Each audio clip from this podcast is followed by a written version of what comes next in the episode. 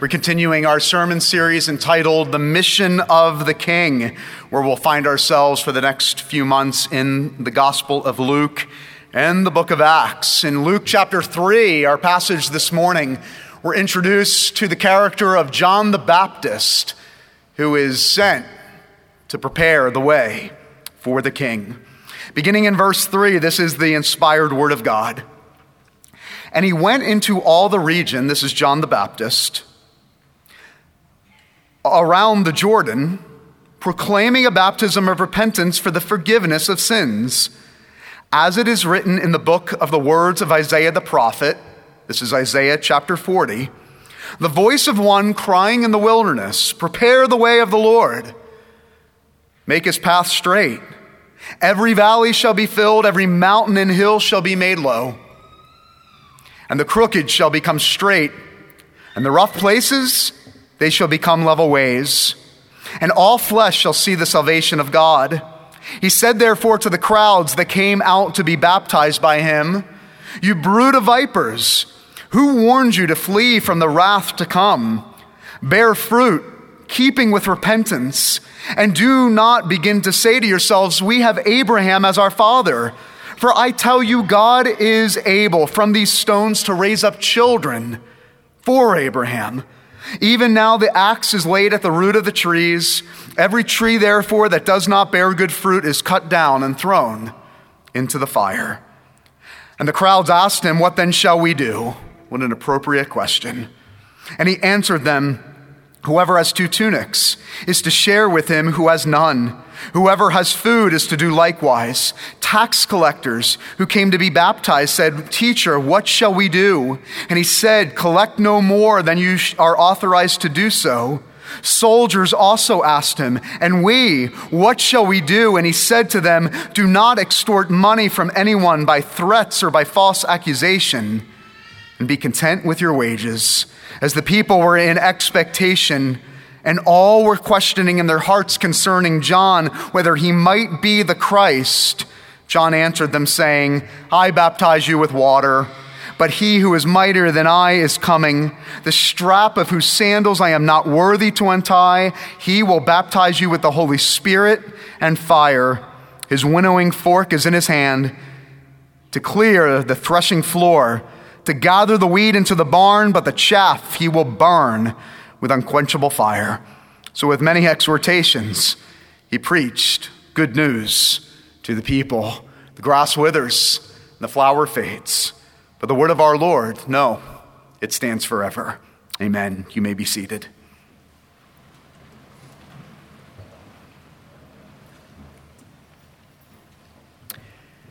Ninety years ago, Dale Carnegie wrote the book how to win friends and influence others.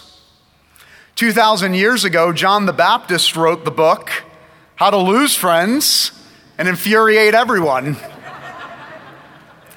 John the Baptist came not with a very popular message.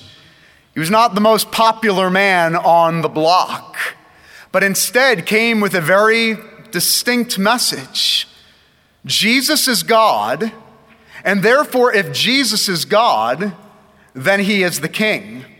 And if Jesus is the king and he is coming, make straight the way of the Lord. John the Baptist was a prophet. Not many people realize that.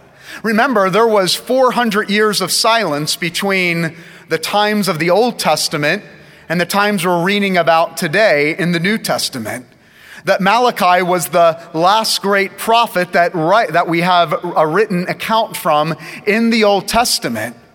And John the Baptist is technically the last great Old Testament prophet that is announcing that what you have been waiting for, people of God, for centuries, the promise of an anointed one, the promise of a king, a Messiah, is finally here. And it was John the Baptist's mission and message and ministry to declare that the Lord has come, and he comes as a king. Therefore, make way for the Lord. Isaiah, that that John the Baptist is quoting from Isaiah 40 in particular, uses this great illustration of a road, of a path. What's interesting is that there weren't many roads in the ancient Near East. This was not something like we go outside today and see roads everywhere. Basically, if you wanted to get from point A to point B, you just followed where the last animals had trod. Uh, you see where the grass is worn out, you see the ruts in the dirt. That was considered a path, unless you were a king.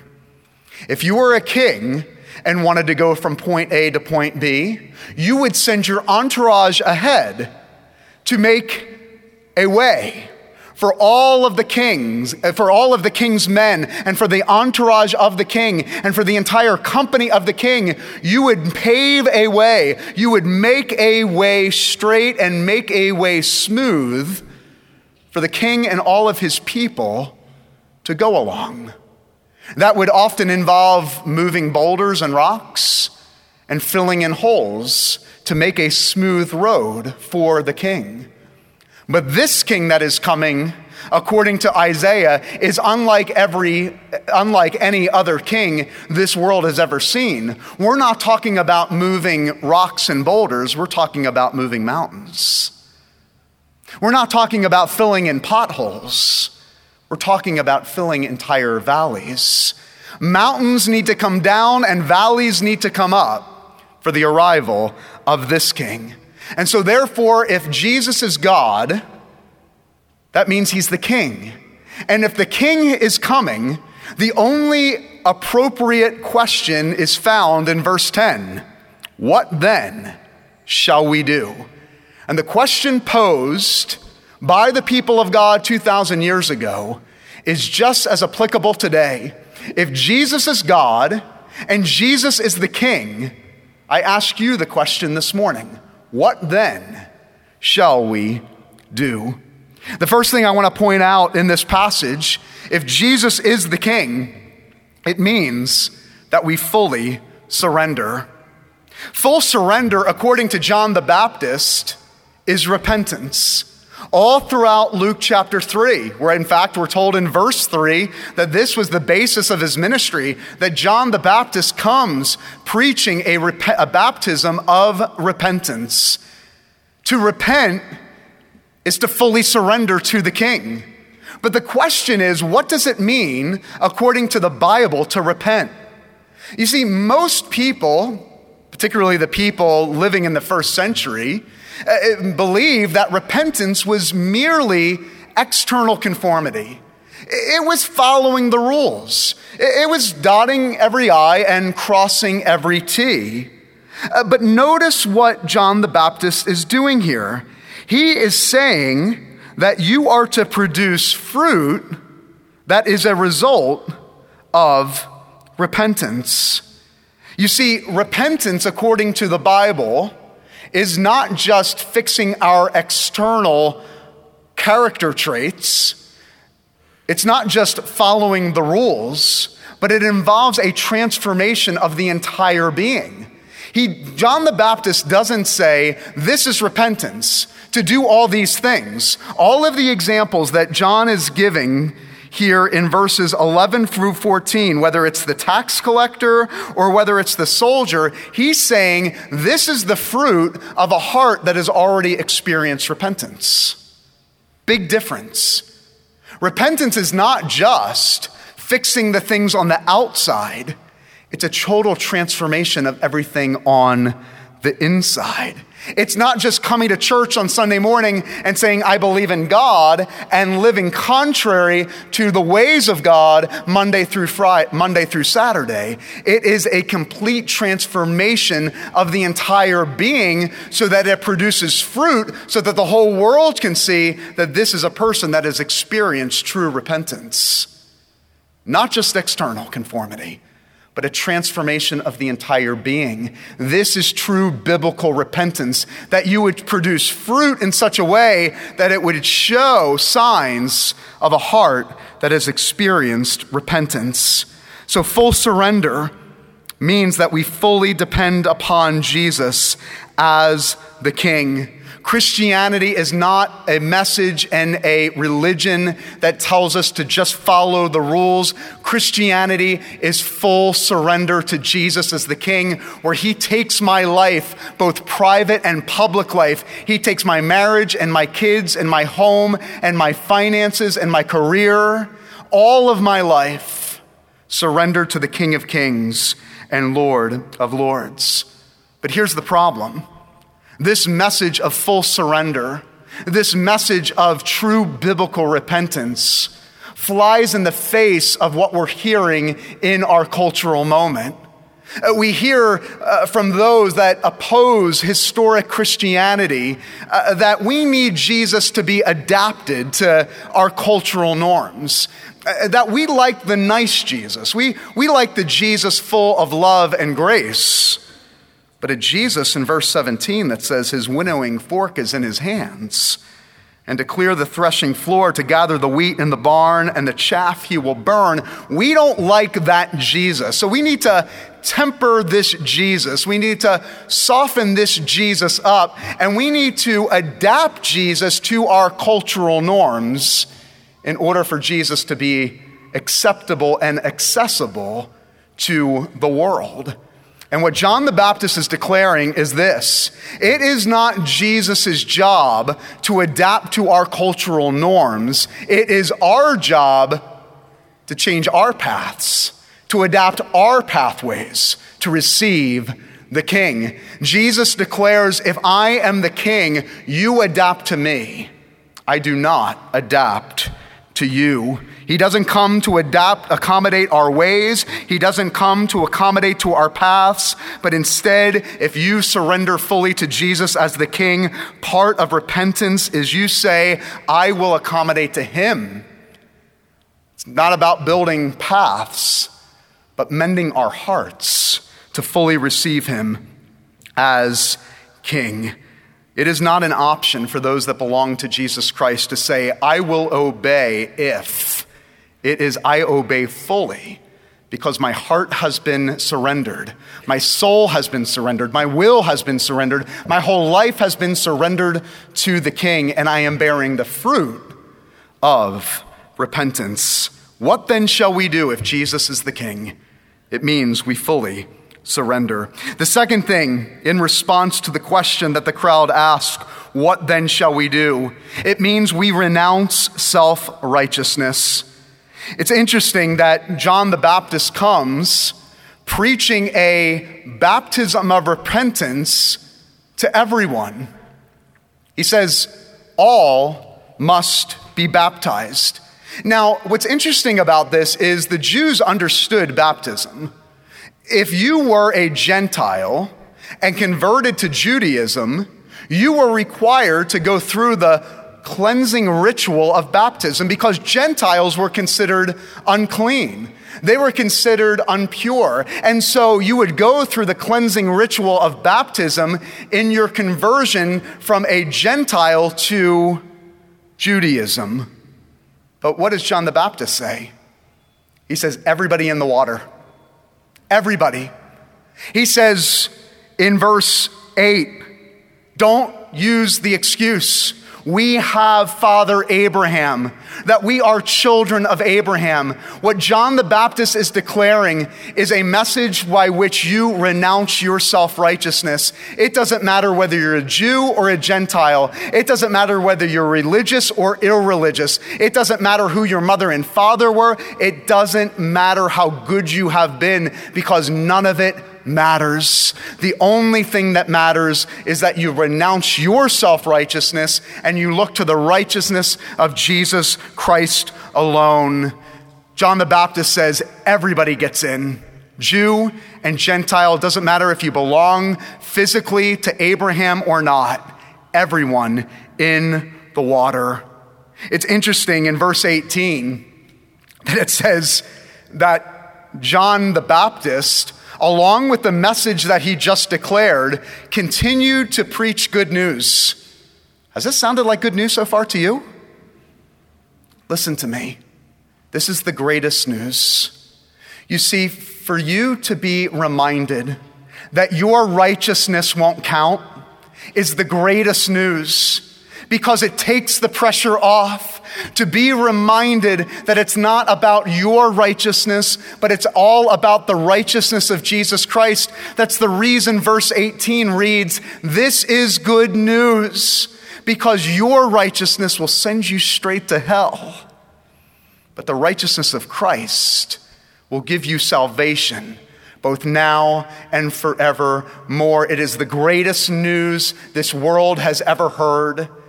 So to surrender to the king, to follow the king, the only reasonable response is to renounce your righteousness and look to the righteousness of Jesus Christ alone. As way of illustration, John the Baptist says in verse 16 that there is one coming, that I'm not even worthy to untie his sandals. Do you know in the first century, that even a slave wasn't allowed to untie somebody's sandals. What is John the Baptist saying? You think I'm good? You think I'm righteous? I'm not even equating myself to a slave. This is the picture and the story of an individual that has renounced his self righteousness, has humbled himself, and looks to the righteousness of Jesus Christ alone if you have not renounced your self righteousness, you have not fully surrendered to the King. The only reasonable response, if Jesus is the King, is to fully surrender and to renounce your self righteousness. But third and lastly, if Jesus is Lord and Jesus is the King, then third and lastly, we live with a hopeful outlook. Verse 15 says, In light of all this, the people were in expectation. Can you blame them? For thousands of years, they have been waiting for a king. For years, they have been waiting for a Messiah, an anointed one that would come to make the crooked straight, to bring light in the midst of the darkness, to turn this world upside down, to bring hope and healing to a world that was lost and dying. And because of that, because they understood that they were on the verge of receiving Messiah, their hearts were full of expectation. And I want to ask you this morning if you belong to the King, how is your heart today? Is it full of expectation? Is your life marked with a hopeful outlook? It doesn't mean that, that the Christian life does not come with challenges and tragedy. It doesn't mean that the Christian life is not full of suffering and obstacles, but it means that in the midst of those obstacles, in the midst of suffering, that we can be the most expectant, the most hopeful people on the face of this earth. You have to understand in the first century, they didn't even understand the full story. They didn't understand how this would end. They didn't understand in full measure the resurrection and the ascension. They didn't understand in full measure that this message of Christianity would be extended to the far corners of the world. They certainly didn't have the message of John and Revelation that would tell them that yes, Jesus would leave, but one day would come again in glory to restore this world in the consummation of the kingdom. But if they were full of expectation, only knowing part of the story, how much more should we be full of expectation? How much more should we be the most hopeful, optimistic people on the face of this earth? I've said it before, but I'll say it again. If we know how the story ends, does, not, not, does that not inform how we live in the present? I am living proof. I am a testimony. I wouldn't be here today if I didn't understand how the story ends. I have seen tragedy firsthand. I have walked through the valley, and the only thing that has been in, allowed me and my family to walk through the valley of the shadow of death is to remember that it is only a shadow, that Jesus has taken death through the cross and therefore, we live in light of the end so that our hearts and our minds can be full of expectation. We can be the most hopeful people that this world has ever seen. Do you know what Isaiah says? It doesn't say that every valley might be, every mountain might be made low. It doesn't say that every valley might be filled. It say it will be. And there are Christians here today have failed to believe in the redemption of God. That you're looking at your current circumstances and you cannot believe that God would do anything to redeem this mess, but believe it in your heart. Believe once again that the mountains will be made low, that the valleys will be made high. Believe it. You can believe and live with a hopeful outlook, an expectant spirit that what God says can be guaranteed, can be guaranteed in your life, and you can live in light of that glorious promise. If you don't live with that hopeful outlook, I don't know how you get up in the morning. It's why our prayer lives are so boring and flat because we don't pray with a hopeful outlook. We don't pray with expectant spirits, but instead we live with this defeated mentality. But it's high time that we just stop shaking our fist at the darkness, but we live as people of the light. We live as people that belong to the kingdom of God.